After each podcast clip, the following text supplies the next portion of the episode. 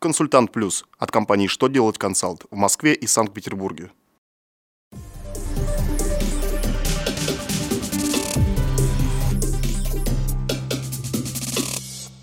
Добрый день! Для вас работает служба информации телеканала «Что делать ТВ» в студии Кристина Альшевская.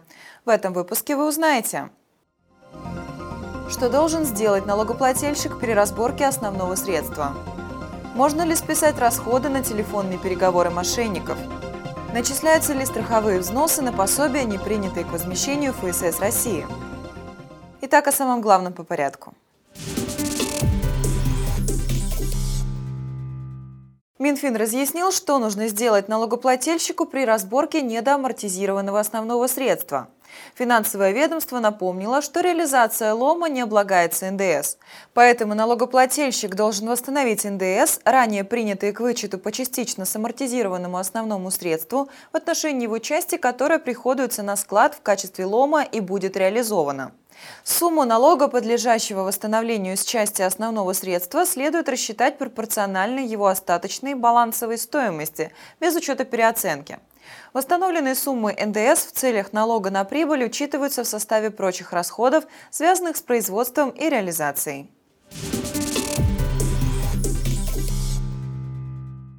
ситуации, когда мошенники завладели телефоном для заграничных звонков и компании пришлось по решению суда уплатить огромные счета за услуги связи, учесть эти затраты в расходах по налогу на прибыль не получится.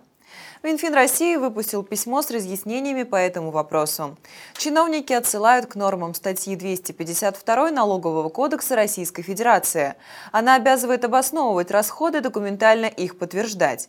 Кроме того, данные расходы должны быть произведены для осуществления деятельности, направленной на получение дохода. А если услуги получены третьим лицом и в деятельности налогоплательщика не использовались, следовательно, и затраты на их уплату не могут быть учтены в расходах для целей налогообложения налогообложения прибыли, как не соответствующий критериям статьи 252 Налогового кодекса Российской Федерации.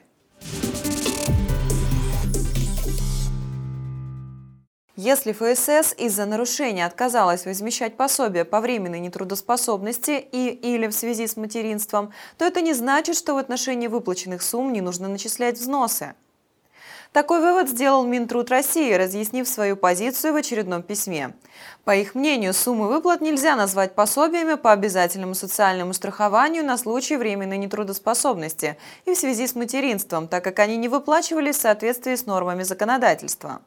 А обложению страховыми взносами не подлежат государственные пособия, выплачиваемые в соответствии с нашим законодательством, в том числе и пособия по безработице, а также пособия и иные виды обязательного страхового обеспечения по обязательному социальному страхованию. Следовательно, когда деньги выплачивались не по установленным законодательным нормам, то освобождение не действует и взносы на такие выплаты нужно начислить. На этом у меня вся информация. Благодарю вас за внимание и до новых встреч.